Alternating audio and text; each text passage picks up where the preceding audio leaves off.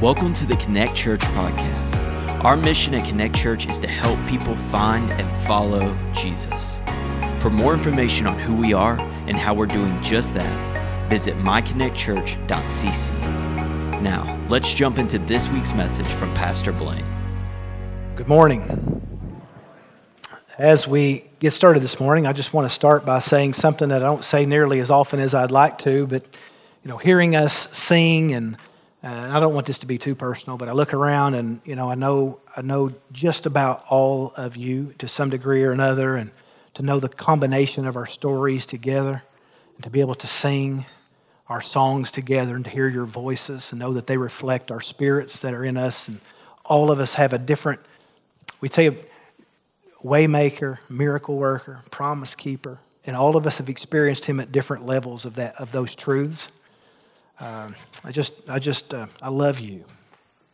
And I just want you to know that. I don't say that as often as I, as I want to, or as I don't want it to become just words. I can promise you this that what I'm about to do and what I do every week isn't my job. I don't do this because I have to. I don't even do this because I, it's expected. Uh, I want us to be connected together by the Spirit of God, and I want to encourage us week by week to be everything that God has called us to be. And I love us. And so if you join me in Isaiah chapter 55, we're going to hear what the Spirit says to us today. I'm actually going to be in Isaiah 55 for a moment, and then we're going to, to be in, in Romans chapter 12. I'll tell you what, take out all 66 of your fingers 66 books of the Bible. We're going to be in just about all of them today. No, I'm just kidding. Not, not really little bit. Isaiah 55, verse 8 says, For my thoughts are not your thoughts, neither are your ways my ways, declares the Lord. The Lord is making a very, very clear statement that not only are we different from Him in character, last week we talked about God being incomprehensible. We can't we can't process him. There is more to him than our processor has the ability to process. In fact, God has not even revealed all of himself to us. That the parts that we can comprehend, he has revealed. And no matter how long and how deep and how much we process God, there's always going to be more for us to be able to process. We, we we have not been given everything, and even the part that He has given, we can't get it all in. And so He's given us His Son Jesus, whereby we may relate to the Godhead. So Jesus is able to show up and say, If you've seen me, you've seen the Father. If you want a relationship with the Father, you've got to go through me. Over and over, we find that though God is unsearchable, God is unknowable, we can't look at His glory, but we can behold the glory of Jesus Christ and we can know who God is because of our relationship with Jesus Christ. Now, you can't know God in order to be able to uh, to, to, you can't understand God in order to know God. We must first come to God and trust Him, and then He will reveal Himself to us. So He actually wakens up in us an ability to understand spiritually. Now, a lot of Christians think that as Christians, they can know, or if we want to learn more and be more educated. But the truth of the matter is, until we say yes to Him and we actually say uh, yes to a relationship with Jesus Christ, it's only at that moment that He gives our spirituality an ability to relate to Him. We can't relate to Him first and then decide if we want to know Him or not. So God says, My thoughts are not your thoughts. And this is not a rebuke where He is saying you should think better. What God is saying is not only am I different in character and am I different in nature, but I'm even different from you in thought and in processes, the ability to, to reason and to emote and to feel. My thoughts are not your thoughts. God's thoughts are greater, they are better, they are deeper. We don't have the capacity for his thoughts. Neither are your ways my ways. Because we can't think like God, we can't act like God. Because out of the abundance of the heart, we act, we speak. we live. In fact, he says, out of the heart come all issues of life, spring forth all the issues of life. So, how we behave is directly connected to how we think.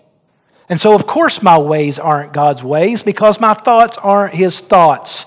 And not only is He saying that His thoughts are different from us, that's one thing. Some of you who have been married know that thoughts aren't always the same with people that you relate to. My thoughts aren't yours, they're different. But God goes one step further in verse 9 and says, For as the heavens are higher than the earth, so are my ways higher than your ways, and my thoughts higher than your thoughts. So now he's not telling us that they're just different, but that they are greater, better, deeper. And we can't process his thoughts. We can't think like he thinks. We're not built for it. God is not a better version of mankind. I think sometimes we get caught up in that, thinking that God, you know, we talk about enlightenment. And enlightenment would just mean that we are able to understand more about God in our flesh. But what the entirety of Scripture tells us is that we can't comprehend God in our flesh. We must put off the flesh, we must die to ourselves. We must, what God is calling us to do in Isaiah 55 is to completely forfeit our thoughts and not use God to course correct. Most Christians will give their life to Jesus Christ and continue to live their life. And when they get in a bind, now they have a failsafe. Now they have a safety net. When I get into a dilemma where I don't know what to do or a circumstance where I don't know what to do, I will reach out to God's thoughts and I will bring God's thoughts into mine, and now I will understand what I should do. This isn't what Scripture ever teaches us to do. We don't bring God's thoughts into our thoughts, we forfeit our thoughts altogether. The things that I want to do, I count as rubbish, Paul said. So we put away our thoughts entirely, and now we live desiring the thoughts of God that are so much higher than our thoughts. What we are doing here, we're seeing an invitation to an elevation in our processing, in our thinking. Think about that. Think about how often we are asking God to come and invade our thoughts rather than allowing us into His. See, this creates a great deal of competition. If I ask God to come into my thoughts, then I'm living my life and I'm enjoying my desires and my ambitions. And I'm not, I'm not talking just about sin, I'm talking about anything that's distracting. But I'm living my life. I've got my desires and my ambition and my hopes and my joy and my calendar and my wallet, and I have my relationships. And I'm living, I'm living, living large. And every now and then, I get myself in a bind. God, I need to know what to do. Well, here's what you do. Okay, thank you. Now, of course, corrected, and I'm back on my best life now, right? I, I don't want to say that over and over. So, now that I'm living my best life, hit another roadblock. God, I need, I need a little help here. Thank you. And that's how we begin to live our Christian life. What God, what God calls us to do is to put aside any option of choosing my way and to only have as an option of saying yes to His will, to His thoughts. Anything less than that is not truly Christianity. Now, I'm not saying that the moment we give our life to Jesus, everything, everything is, you know, I want to do God's will all the time. It is a learning process, but we should be learning to say no to myself and yes to the thoughts of God. In Jeremiah chapter 29, verse 11. A lot of times this is taken out of context, but I think the context would still stand here. For I know the thoughts that I think towards you, and God is talking to Israel while they are in captivity. And while they are in captivity, God tells them, I have a hope for you. I have a future for you. You will not only, tells Jeremiah, you will not always be enslaved in captivity. But I also believe that this promise while it is for Israel, is for all of God's people. And while we are trapped, we can know what God wants for us. When I am choosing the flesh, I know what God wants for me. So he says, I know the thoughts that I think towards you, says the Lord, thoughts of peace. Do you hear that? What does God think toward me? What does God want for me? God's highest thought for me is peace and not evil, to give you a future and a hope. And if God's thoughts for us are filled with peace, then if I am going to allow Him to elevate myself and my own thinking into His thoughts, then shouldn't my life be a testimony of peace? Shouldn't my life radiate that peace when I'm thinking? When I'm living my life and I don't get my way, shouldn't I be at peace? When I'm sleeping at night and I wake up in the middle of the night and I'm at panic, shouldn't I be at peace? When the world around me is crumbling and every relationship has issues and every circumstance, shouldn't I be at peace? If every thought that God thinks for me is peace, There's a reason why that's not true. While God's thoughts are peace, my thoughts are anxiety and fear and selfishness. Why? Because His thoughts are not my thoughts. His thoughts are higher than the heavens are above the earth. But every thought that He thinks toward us is peace, hope, future. If God wants us to be at peace, we, He's called us to be at peace, to be guarded by peace. He's called us to have this peace in us. He said, My peace I leave with you, not the peace that the world offers. When, and listen, I know that you can be in circumstances, and when you get and fearful and you say, God, I need your help, and he, he speaks, He moves, and you have that peace, or, or your boss bails you out of a situation, or a neighbor, or a coworker, or a spouse, or whomever, and things begin to work out, you have this peace, but that peace is temporary until the next thing happens. Peace that you can process in your own mind will always be temporary. Jesus said, That's not the peace that I leave with you. I leave a different peace, a higher peace.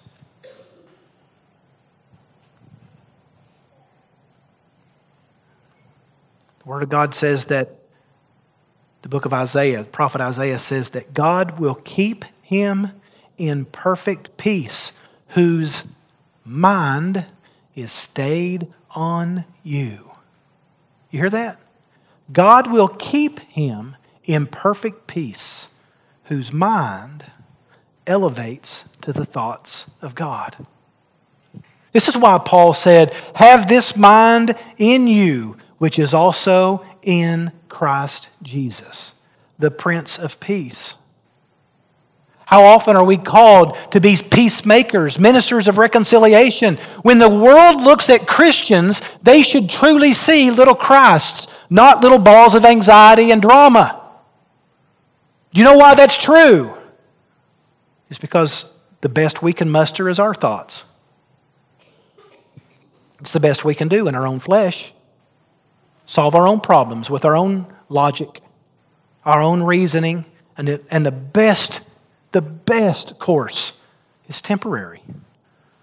But when we die to the flesh and we stop trying to live out our life as if we're looking for a better version of our former self, God's never called us to a better version of ourselves. He called us to be Christ incarnate in this world, the Prince of Peace. When I walk into a room, there should be a do not fear. When I walk into crisis and the circumstances beyond my control, there should be a fear not. How often does Jesus do this? Every time he walks into anxiety. Why is there anxiety? Because my thoughts are not his thoughts. Therefore, my ways are not his ways. God is not only capable, but desiring to have his peace in us that passes all understanding, to be kept at peace, to stay in peace, to make peace, to deliver peace. Peace is found and can only be found in the mind of God. And in the Old Testament, he's very clear when he says to us that those thoughts cannot be known. It's easy for us to look at Israel and say, how often do they move from wanting a relationship with God back to idolatry? I mean, they're a wishy washy bunch as they can be. And it makes us feel better to know how wishy washy, double minded Israel is. But the truth of the matter is, we have something Israel didn't have. And that's the capacity to have the mind of Christ. There now is a framework, a mechanism in place where we can have the Spirit of God that brings us to the Prince of Peace, and then the Prince of Peace who advocates for us to the Father. The reason that we are so filled with confusion and chaos and pain and fear in our minds is because we are not like Him. He is not a better version of us. And He is incomprehensible apart from the Spirit linking us to Christ. And that doesn't mean that we can know God, but we can know what can be known. My fear is, is that as Christians, we're not working in that realm. Our greatest desire is to have our greatest life. Our greatest desire isn't to have God's glory, to be able to behold His glory. The problem then from last week is not that we're finite. That's not our problem. Our problem is that we're fallen. We're not just smaller than Him, we're not just different from Him. We are sinful and fallen. Listen to what Paul said in Romans chapter 12. I'm going to begin reading in verse 1. I appeal to you, therefore, brothers, by the mercies of God. Otherwise, other words, it is God's mercy that allows Paul to beg them. Present your bodies as a living sacrifice. Present your bodies, that is the outer part of us, our actions, our behaviors. He's not asking us to literally kill ourselves. He is saying that the work of our lives should be for the glory of God holy, and acceptable to God, which is your spiritual worship. Then this is the goal of our lives is to worship God, to reveal his glory and to make his glory known. That is the goal of our life. But here's what gets in our way, verse 2. Do not be conformed to the things of this world. We should not look like the world looks. We should not think like the world thinks. We should not behave like the world behaves, but be transformed by the renewing of your mind. Now, wait a minute. If the ultimate goal of my life is to worship God, to see His glory, to make known His glory, that is an inside out. That is receive Him, give Him away. I am a peace dispenser, not a Pez dispenser. That's something different. Peace dispenser. As a peace dispenser, every action of my life should be, to be reconciliation, to restore. Every, every word should be seasoned with grace. Everything that I bring into the world should be peace. Is that true? Absolutely not. I'm a work in progress. But I know what the goals are. And I know when I haven't reached the goals, and I can thank God we have a forgiving God whose mercy is new every morning. Amen. If the goal is worship, some translations even say your reasonable act of service. If the goal is worship, how am I worshiping God? With my whole body. My enti- the entirety of myself is what the Greek means there. The entirety of myself worshiping the Lord. And then he goes one step further here's going to be your biggest issue. You're going to be tempted to be conformed to this, by this world.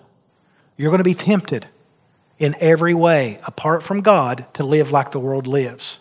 Don't be conformed to the world. Your life shouldn't look like them. You shouldn't think like them, but be transformed. This is awesome. I shouldn't look like the world, but there's a transformation possible. What is the transformation? The transformation is, he tells us, the renewing of our minds. That's where we start because our actions are a result of our thoughts. Your thoughts are carnal. Your thoughts are fallen. Your thoughts are sinful. So, what will your actions be if your thoughts are not his thoughts? Your actions will not be his actions, right? We're back to Isaiah 55. Your ways are not my ways.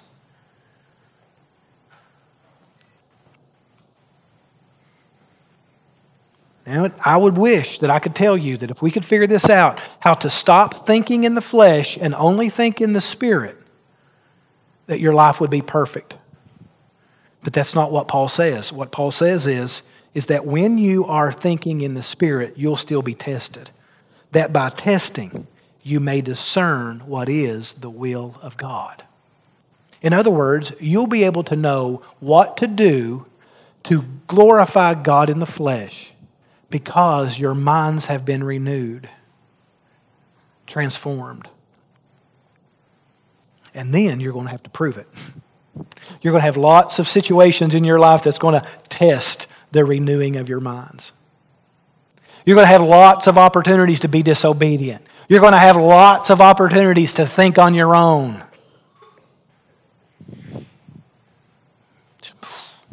But you know what? Jesus had the same opportunity. Think about Jesus was he was in the wilderness being tempted by Satan for 40 days.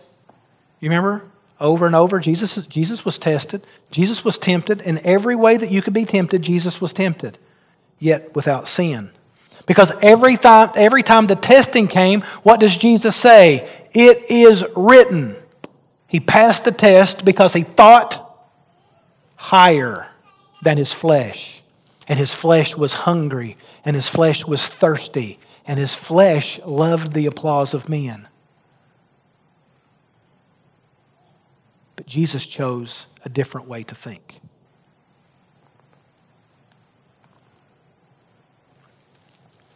Verse 2 says, You may be able to discern the will of God. If you're taking notes, leading a life group, or if you're on our webpage, take, taking notes there. you'll find that there are three types of God's will. If you're not careful, you'll put everything in one big bucket and our doctrines will get off. But first, there is the sovereign will of God. That is, ways where God always gets what's, what he wants. When God says, Let there be light, and there was light. This was God's sovereign will, and it came to pass, and not one thing could make it fail. Nothing can make it fail. The second will of God is the revealed will of God. This is the will of God where He may say, Don't kill, don't steal, don't covet. Love your neighbor as you love yourself. Over this is God's will. What does God want me to do? Well, it is revealed in His Word. There are some things that are revealed in our creation. God has placed eternity in our hearts. And so, even if we don't have the Word of God, you kill somebody, you're probably going to feel something because it goes against what's inside of us, moral conscience or whatever it is called. This is the revealed will of God. That is, God has shown us what is right and what is wrong. Does God always get his revealed will? He does not. It is God's will, but God doesn't always get what he wants. Well, I thought God was sovereign. He is concerning his sovereign will, but there are some things that he allows beyond that. Is it weird that in God's sovereign will, he allows things to be beyond his sovereign will? And he's not threatened by it. For instance, it is not my will that any should perish, but that all would come to repentance. But God doesn't always get his will because many have perished because they refuse to repent. It's God's will, but men don't always do God's will.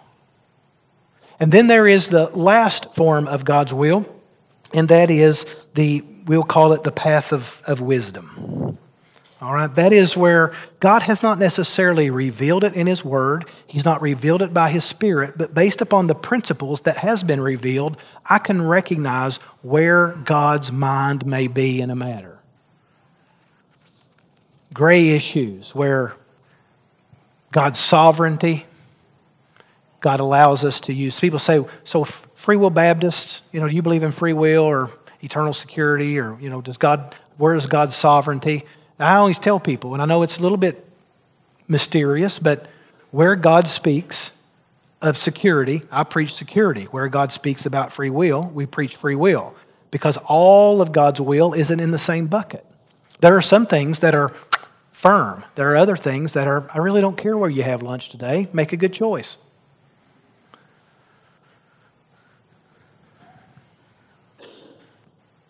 There are some things that's not quite revealed.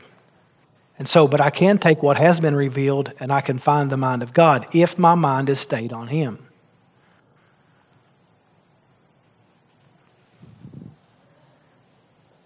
I'll say that when it comes to God's sovereign will, there's, you can't mess that up. You can't mess that up. There are lots of times in the New Testament where people were free to choose whatever way they wanted to go. Jonah wasn't so free. Well, we look at that and say that was God's sovereign will. Jonah didn't have a choice. Don't try to compare that one to any other time because God's thoughts are not your thoughts and his ways aren't your ways. Don't try to put him in a bucket. He just told you you can't understand him. Don't try to understand him, just try to be obedient. When it comes to his revealed will, listen, I would say this, and this is a pretty strong statement Christians ought not be struggling with the revealed will of God. If Christians are still struggling with ongoing, persistent sin, it's only because you keep choosing the flesh, hoping that God's going to change you. God's not going to change you apart from your free will to choose His thoughts. It doesn't work that way. So, most of our issues pertaining to the thoughts of God are found in those areas where we actually can deduce what is God's thoughts or not God's thoughts.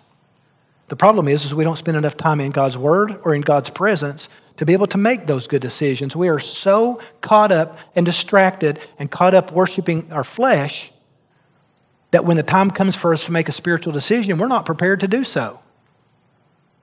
So we'll always do what comes natural.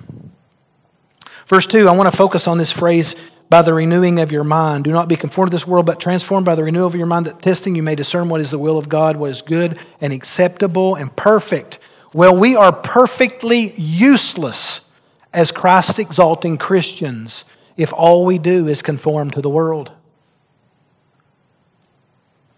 If you look like the world, and listen, anybody can behave, can, can modify their behavior for a moment. You know what? You know how to act. Your parents used to say, you better, you know how to act. You better act right, right? We know how to act in any given moment. If you're not around mom and dad and you're going over to a friend's house to play, what do they say? Mind your manners. Make good decisions. And for the most part, we know what that means. We know how to behave for a little while. But even as adults, it's exactly the same thing. When we go to church, we know what to talk about, what not to talk about, what to laugh at, what not to laugh at. If we have company over our house, we know what to watch and what not to watch. If a spouse walks in the room, we know what not to have on the computer screen. We know all of that. We know how to behave and to modify that behavior for a few moments. But it can't last very long because that's the best thought we can think. It's not transformed, it's only changed for a moment. And that's the best we can do. That's why addictions run so rapidly. Everybody knows what not to be addicted to. We get addicted, nobody wakes up and says, I think I'm going to find a new addiction today. We don't do that on purpose, but we know what it looks like when we shouldn't be on it. And so there are times where we say, I know what it looks like not to be addicted to this. And so we'll go two or three, four or five days, weeks, months. That's as best we can do because we're not in God's thoughts, we're just using the best thoughts that we have.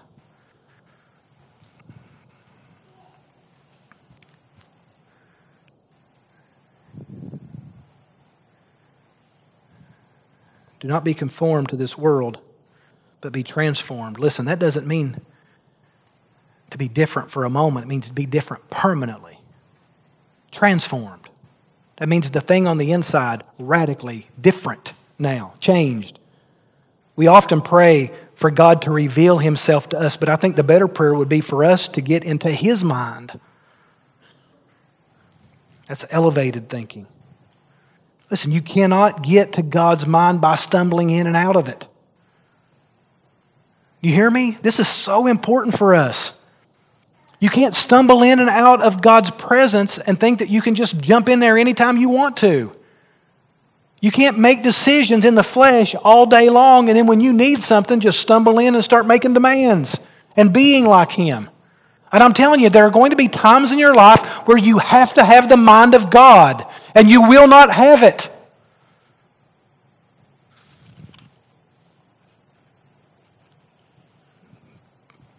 Paul said a double minded man is unstable, or James said a double minded man is unstable in all his ways.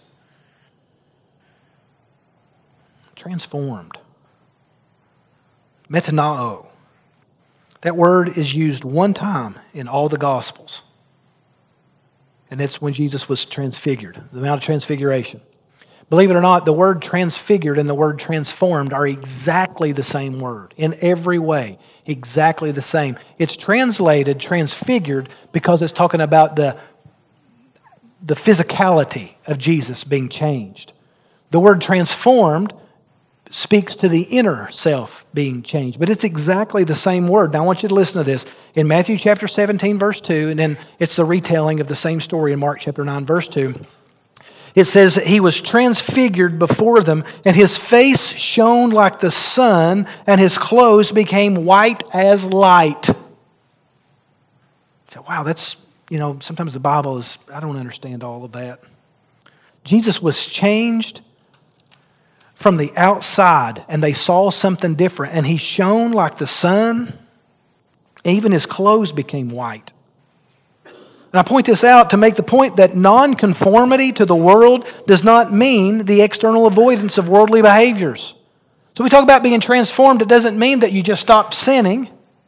It means you got to put on things, not just take off things. You can avoid all kinds of worldly behaviors and not be transformed. So, what, what I, the reason that I bring that up is something like that happens to us spiritually and morally. Mentally, first on the inside, transformed on the inside, on, on our minds. Our minds transform our behaviors. But then later, we're going to be transformed at the resurrection on the outside. Just what Jesus says in Matthew chapter 13, verse 43. Jesus says of us at the resurrection. Then the righteous will shine like the sun in the kingdom of their Father. You see that? It says when Jesus was transfigured on the outside, he shone like the sun. When we are transformed on the inside, we shine like the sun, Jesus said in the resurrection. If we hope to have the transformation that will equip us for the resurrection of Jesus Christ and the hope of eternal life with Jesus, then we have to experience a transformation in our thinking. Not self induced, changed by His thoughts. Transformation is not a switching from a to do list to a different to do list. Think about this in Galatians chapter 5, verse 19, when Paul is comparing the works of the flesh he doesn't say, put off the works of the flesh and put on the works of the law. He calls them something completely different. It's the works of the flesh and the fruit of the Spirit. Because it doesn't belong to you. The works of the flesh belong to you. The works of the law would belong to you. You're not saved by the works of the law. You are saved by being transformed in your mind. And when you are transformed in your mind, it will manifest itself through the fruit of the Spirit. How many of you have ever said to yourself, maybe you have, maybe you haven't, how many of you just say, boy, you know what? I really, I, I'm a Christian, I love God, and I know that I sometimes I don't, sometimes I don't live like it, I don't think like it. Anybody be honest enough to at least start there? I'm a Christian, but I don't act like it or think like it sometimes. Anybody else? Anybody else want to be honest and go ahead and get one more off your list? Okay. Uh, yeah, so most of us. And then we read Galatians chapter 5 and you say, you know what? I'm not very loving. I need to work on being more loving. Anybody ever said that? I need to, I need to, I need, today I'm going to try to, I'm going to try to love more. Anybody ever say, I'm going to try to find some more joy? I'm going to, I'm going to, I'm going to be more joyful today. I'm going to choose joy. If that were a choice, that would be awesome. That ain't a choice. To choose peace. Today I'm going to choose peace. Today I'm going to choose, today I'm going to choose Listen, that's the best thoughts we can have, and you're going to fall short. Because there's lots of times that you're not choosing that, and you should have chosen that. You didn't even know you weren't choosing it. Because that's the highs as your thoughts can think. So, we're talking about the fruit of the Spirit. This is fruit that the Spirit bears in our life. Your option is not to choose something, your option is to be transformed by the renewing of your mind, to ask God to bring you into His thoughts through the Holy Spirit so that you can see life from His perspective. You can see that the goal of life is His glory, and you don't have to worry about fruit because you'll be living in the Spirit, and the Spirit will be manifesting Himself through you. And you know what it looks like? Love, joy, peace, patience. How many of you ever said, Boy, I should really be, as a Christian, I should be more patient? I'm going to work on patience. Listen, if you'll think like God, which is to choose Him against your flesh, your desires, to spend time in His presence, time in His Word, and even when you're tested, it is written, I'm always going to do what God tells me to do. I'm always going to live for His glory. You don't have to worry about love and joy and peace and patience and goodness. You don't have to worry about any of those things. Not kindness, not gentleness, not even self control. Because these are the things the Spirit will do inside of you. All you've got to do, instead of asking God to come into your thoughts, is to live in such a way that you can be elevated to His. To have this mind in you, which is also in Christ Jesus.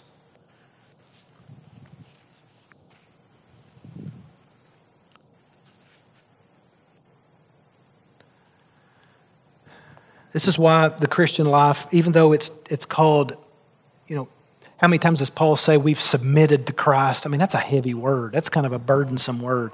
Submitted, servants of Christ, bond servants. I mean, prisoners in chains. I mean, these are heavy, heavy terms to refer to people whom, as a spirit, he has been set free. Where the Spirit of the Lord is, there is freedom. Over and over, we find that to live in that mindset with Jesus, there's freedom there. Why does Paul keep talking about bondage and slavery and submission? You are free in Christ because when you do from the inside what you love to do, you're free. Listen, you ought to write that down somewhere. When you do what you want, you're free. The problem is, as Christians, to live like Jesus asks us to live, I don't want to. It's uncomfortable. It's inconvenient. I don't want what God wants for me. I don't want to say yes to His will. I really want to spend as much time in the flesh, and when I hit a snag, I'll just ask Him to bail me out. That's really what I signed up for. But I'm telling you, if you will allow the Holy Spirit to awaken in you a hunger for Jesus Christ and His righteousness, if you will allow, if you will pray and ask humbly before the Lord to allow you to know His mind, to allow you to know His heart, that which could be known. It all hadn't been revealed to us, but the part that has, to allow you to be able to see what God is doing, to be able to see it from His perspective. I'm telling you, you will begin to desire more and more His glory and a whole lot less of your flesh. And you will actually cultivate because your mind is transformed and your behavior has been transformed. You'll start to desire the things of God. And then when you love, when you love to please Him, when that is inside of you, it's freedom. It's freedom.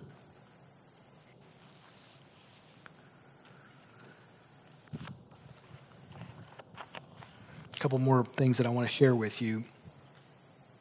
In Ephesians chapter 4, verse 23, it's a parallel, strikingly parallel. In fact, it's same writer, different context, but Paul says in Ephesians 4 23, be renewed in the spirit of your minds. Be renewed in the spirit of your minds. That's somewhat similar to what he said to the Romans, he goes a little bit further in talking about the spirit of our mind. Now, he's not talking about the Holy Spirit. In fact, this part of the spirit isn't spiritual.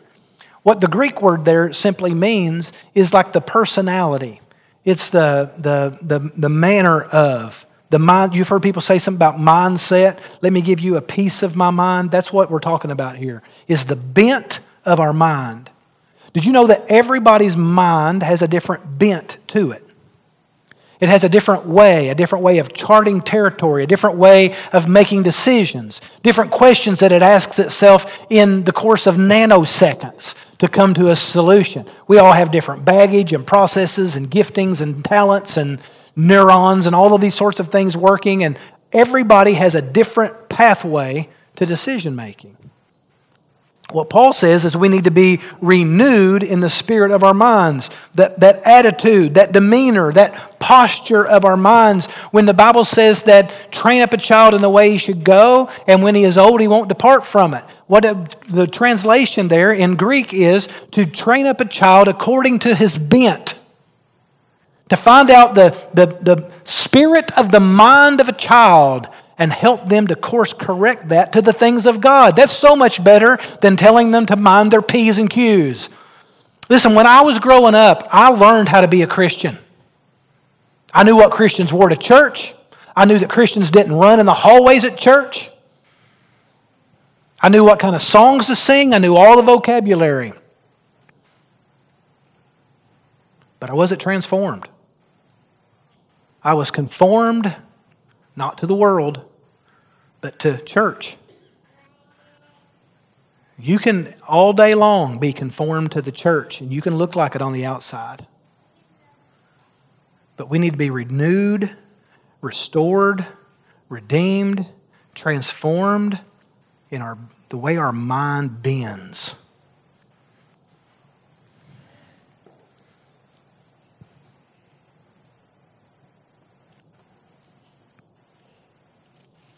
Very quickly.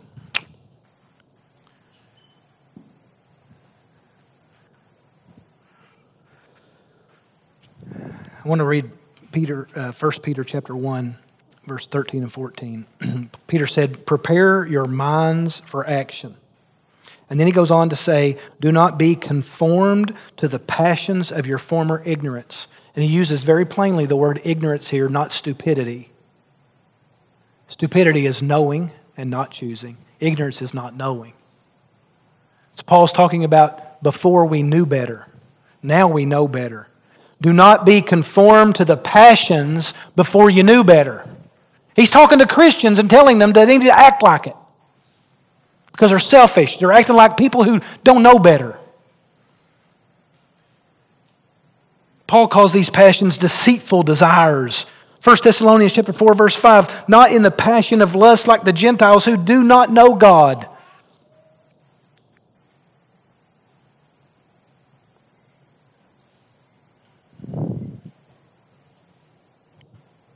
Ephesians chapter 4 verse 17 and 18, you must no longer walk as the Gentiles do in the futility of their minds. They are darkening in their understanding, alienated from the life of God because of the ignorance that is in them due to the hardness of their heart. This is so important for us to understand that the whole root of the issue, the reason we keep choosing the flesh is because our hearts are hardened. It's the only reason. God calls us and we say no, and every time we say no, it's harder to say yes. But God keeps calling. God keeps calling, but I'm telling you, we reach a wall where we will not say yes from here. So we settle for our highest thoughts behavior modification. And that's one, that's one of the reasons why most Christians stall out in their growth for Jesus Christ, is we stall out at our highest thought. We start out we got all these things that we can work. We can, you know, what we do with our time, who our friends are, where we go, what we, what we talk about, learning about Jesus, learning all the Bible stories. We, we get all of that. We change our friends. We change our times. We change our vocabulary. We change, we change what we know about Scripture. We start knowing a little bit, and then just we right here. It's as high as we go. Why? Because we've not been transformed into renewing our mind, and we're not growing more and more into God's thoughtfulness. We're not becoming more and more peaceful. We're not, we're not uh, uh, surrendering our bodies for the Lord's use in our work. We're not serving one another. The fruit of the Spirit's not manifesting in our life. But boy, we know what happened to Jonah. We pat ourselves on the back for our Bible knowledge, but we don't look nothing like Jesus. We look like Pharisees. They knew stories of Jonah.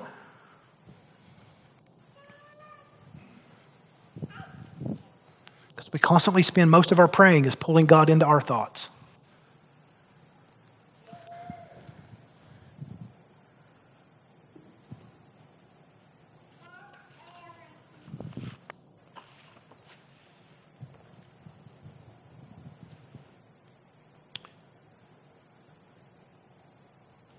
Listen to this 2 Corinthians chapter 3 verse 18. and it's so important for us to understand that this works inside out. The fruit of the spirit, fruit belongs to the spirit manifesting through you. But it's the spirit's work. 2 Corinthians 3:18 says, "And we all with unveiled face beholding the glory of the Lord, are being transformed into the same image from one degree of glory to another. This is sanctification. We are growing in Christ's likeness. For this comes from the Lord, who is the Spirit. In other words, that even our transformation doesn't belong to us, it's just that we lay down our resistance. And we say yes to the Spirit and we say no to the flesh, and in an instant, we begin to elevate into the very thoughts of God and more and more at peace The only other place in Scripture where the word renewal is found is in Titus chapter 3, verse 5. And it says this Paul says this, I mean, uh, uh, Paul says this to Titus God saved us not because of works done by us in righteousness, but according to his own mercy by the washing of regeneration and renewal of the Holy Spirit. And so this happens, there's inside out and an outside, uh, outside in and an inside out. That is, that we gain that information from Scripture, from prayer, from fellowship, from believers, from hearing. Hearing comes from faith, and faith by doing the Word of God. Over and over, we begin to find out that I need the external input to help me. But once I say yes to that, that's working inside of me, and I also have to say no to me, I begin to elevate in my thinking having this mind in you, which was also in Christ Jesus, Philippians 2 5.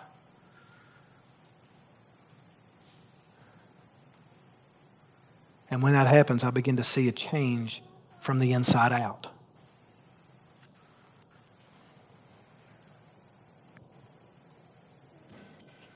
Second Corinthians 4 4, the God of this world, that's Satan, by the way, has blinded the minds of unbelievers to keep them from seeing the light of the gospel of the glory of Christ. And the reason that Satan has blinded the world's eyes, they cannot see the glory of Christ, is because they, he knows that to see the glory of Christ is to begin the process of renewing of our minds, transformation of our minds.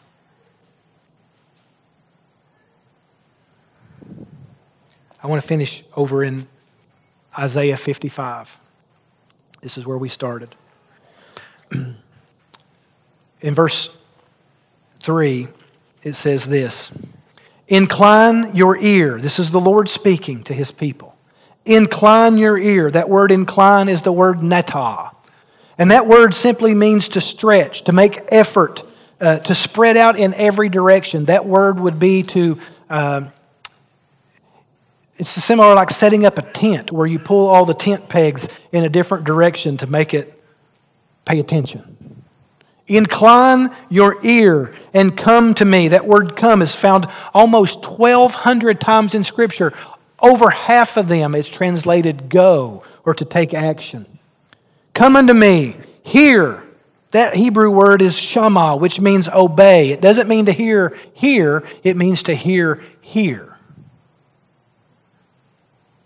So, what the Lord is saying is, you need to. You ever, you ever have a mama who, if you're not listening right, she'll take that ear and pull it? She never pulls it away from her, she pulls it to her. And this is what the Lord is saying. You need to pull your ear and hear me, and hear me well. Hear me. Boy, it sounds just like my mama's voice. I can hear it. I'm having a little bit of anxiety right now. And peace. Okay. Incline your ear and come to me. Hear that your soul, and for those of you who've been around here very many weeks, know that that soul is where we make decisions. It's the emotional part of us. It's where our attitudes and our emotions lie. It's, how we, it's the place that we feel. And your soul may live. This is where we process. Isaiah is beginning. God is telling Isaiah in the very passage of Scripture where he says, My ways aren't your ways, my thoughts aren't your thoughts. I am greater, better, deeper than anything you can imagine. Come near to me and obey, and your thinking will live. Your soul will live. Your emotions will live. Otherwise, if you want to live disobediently and you don't want to incline your ear to me, your life will look like this. You'll be a slave, but you will not have the ability to want to do it. So this morning, I just want to encourage you as best that I possibly can, out of a place of love. We need to stretch our ear to heaven, and we need to go to Him, and we need to obey the Spirit so that we may live. It's the only mechanism in place, and the Spirit is drawing. And every time we say no, it'll be harder to say yes. Let's pray together. Lord, I just pray this morning that you would be merciful to us. So often we are trying to get your ear to listen to us. And there it was all along. You're the one speaking. We can't hear you because we're talking too much. So I pray that we would obey, that we would experience the mind of Christ. Lord, may our mind be stayed on you and have your peace. And not just for our own good, but that that peace may glorify our Father in heaven. In Jesus' name we pray.